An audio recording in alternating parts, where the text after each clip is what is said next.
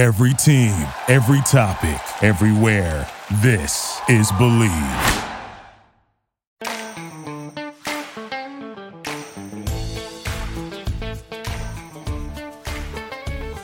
Hello, hello, hello. I am your host, Susan Pinkney, and welcome to Southern Belle of Beverly Hills. You are listening to the number one podcast network for professionals. Do you believe? This episode is titled Love Thy Neighbor. I'm looking at some things that one might consider charming and others might consider not so charming. As I contemplate life, I realize that I am probably an amalgamation of all of my experiences, as we all are. Somewhere in the middle right now of what exactly is neighborly and what should be considered neighborly. When I was younger, my family, we would go to my grandmother's house. She lived in rural Virginia Beach, very outskirts of Virginia Beach, very close to North Carolina. There's nothing there. And on the way there, I mean, you know exactly where you're going to start smelling the cows, where you're going to start smelling the pigs you knew what the last store that you could stop at would be. It was way out in the country. And at some point, while I was working for minor league baseball, my mom moved out even further than where my grandmother lived. That became my home. Of course, you know, where your family is, that's always going to be your forever home. Driving down this 13 mile stretch to get to where my mom lives, there's a two lane highway where everyone's going 55 miles per hour, and you are expected to speak to everyone because those people are your neighbors.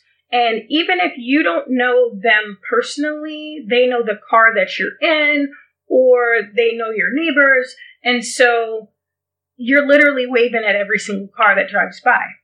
And if you don't, you'll hear about it. you'll hear about it either because at church they'll say, "Oh, I saw you on Thursday and you didn't wave," so you get used to it. It's it's just how it is there. As a matter of fact, those same people are the people who come through for you when there's a funeral, or you know if someone's not well, and you know they make hospital trains that you know they bring food, they check on each other. Um, they notice when something's not right. If cars that are normally parked at your house are no longer parked at your house, or if they notice that you've been gone, you know, all day and, and they haven't seen you, those same people are the ones who kind of look out for you and have your best interest at heart. Obviously, it's a beautiful thing to have people want to be a part of your life in that way. If you don't show up for church, those people will check up on you. I remember one time I was there for a weekend visit, and while I was there, my mom did not go to church because my visit was going to be so brief. Later that Sunday afternoon, before my mom took me to the airport, one of the members of her church came by, still dressed in her beautiful church clothes with her little church hat and her nice little outfit. She came knocking on the door. My mom looked out the window and was startled for a second as if she'd done something really horribly wrong, opened the door and was greeted by a woman from her church who said, Oh, I just stopped by because we missed you at church today. My mom said, Yes, my daughter's in town and she's about to go to the airport in a few minutes, and I just didn't want to take this time away from her. I'm going to give her a ride to the airport. I'll see you guys next Sunday. The woman said, Okay, well, you know, just check in. By the way, I have some shine if you want to buy some. Obviously, that's a very southern thing to get your moonshine hustle on after church. But she was being neighborly when she came by to check and to make sure that there was nothing wrong and there was no, you know, big reason as to why my mom missed church. That and she wanted to get that sale, I guess. So when I think about it, is it just for survival that people in the South are so neighborly and pay attention to each other and know exactly what they're doing. I mean, it's a beautiful connection with your fellow human. And it's wonderful, especially during harvest time when people are sharing their produce. And is that neighborly connection really something that has been passed on for generations because it was necessary for survival. These people, most of their homes are acres apart from each other. If you're not looking out for your neighbor, you could be in big trouble. You know, it's different than having the Nextdoor app on your phone. For generations and generations, hundreds of years, they had to survive without having the apps and the, you know, the Facebook groups and all those things that exist now. They were IRL. They had to make sure that, you know, their fellow neighbor was okay and that, and if something wasn't right, you know, they had, they felt responsible, you know, they were their brother's keeper to make sure that if something happened, that someone would be there to, to notice. So I wonder if that's the tradition that's still being carried over or if it's something more if it's just the human connection, if it's the idea that their homes are acres away from each other and it's a way to stay connected and to feel connected to one another and to not feel so isolated. In Southern California in general, people live very close and very close quarters. People live with strangers, like renting rooms or, you know, forming roommate connections. People rent basements Actually, I did that as well once. It was an about 1,100 square foot uh, basement over in the Hollywood Riviera, which is in the South Bay area. And it was gorgeous.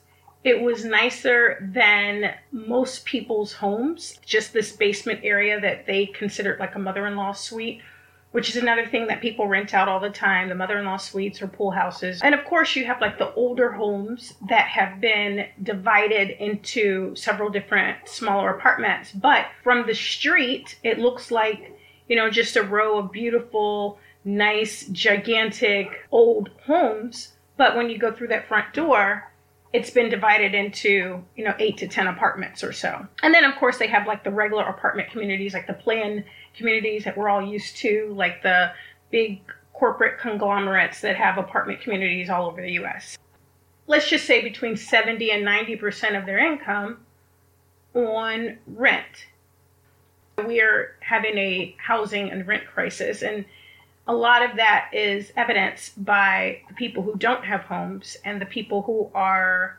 not living anywhere in the state of California. But we'll talk about that another time. I love people. I mean, I really do. I love people. I'm a people person. I enjoy connecting. Some would even say I enjoy talking. I love people. And it's interesting that even being a people person and being, you know, very social and enjoying to communicate and talk and make new friends, I also enjoy how people respect each other's boundaries and distances and, you know, city type situations. I enjoy that people don't find it appropriate just to come and knock on your door, unless, of course, it's an emergency. So if that's the case, it might make a little bit more sense why here in California I live in a tiny studio apartment and I think I'm only separated from my neighbors by drywall and a little bit of insulation. And I don't know their names. I don't know if I should feel guilty for that. I don't. I, in a way, feel like it's a, a level of respect. Think about it. We hear each other. If I hear you, you hear me. There's allergy season, you're scratching your throat, you're coughing, you're sneezing, sh- the showers, the brushing your teeth, the echoes, the phone calls. I think we're intimate enough with our neighbors without having to know their names, without having to know who they are without having to know their stories, without having to speak every single day or, or go around and introduce yourselves to every single person in your building or in your apartment complex. So, isn't there something quite neighborly about giving each other a little bit of space or keeping your distance? And I know if I'm in the parking lot or if I'm going to my car and I speak, of course I expect you to say hello back or vice versa. I mean, that's just common courtesy. If I'm in the mall or in a shopping center or anywhere and I see a stranger and we make eye contact, maybe there should be a little smile or a nod or hello or something audible. But when it comes to being super close to your neighbors, when you're already practically, and in some cases, living on top of each other, isn't it a little courteous to not be in their faces every day or inviting yourselves over for dinner or knocking on doors unannounced. There are some situations that you kind of feel like are just too close for comfort. As much as we all need each other, we're all interdependent. And what I do affects the next person and vice versa. There's something to be said for giving people space. There's something to be said for not expecting too much from someone who may already have the weight of the world on their shoulders. Some might consider it charming, some definitely would consider it not so charming. But for me, being almost perfectly half ginger and half Marianne, yes, that was a Gilligan's Island reference, I see the beauty in both. Being someone who absolutely appreciates bringing over a pound cake when someone's not feeling well or or flowers or sharing your harvest. For me i understand and and appreciate where that comes from to create a connection. And i also understand and appreciate why it's important to allow people to have their space and why it's important to not create your own narratives or your own stories when you don't know what's going on with someone. So I feel like, aren't I loving my neighbor by allowing my neighbor to live their life? Aren't I loving my neighbor by being in tune to when they might want to stop and talk? Aren't I loving my neighbor by not invading their privacy, but instead minding my own business? Both feel right to me and both feel 100% necessary. This is an area where I think both the Southerners and city dwellers can learn from each other. Neither is wrong, everybody's right. There's always something we can learn from each other. If you enjoyed the show, please rate and subscribe on iTunes. Find us at Bleav.com and at Bleav Podcast. You can also find us on Spotify, Google Play, Stitcher, Luminary, and TuneIn. You can find me at SUZQ90210, SuzyQ90210 on Instagram and Twitter. And if you're interested in advertising, please do. You can reach out to believe at bleav.com. Thanks a bunch. See you next time.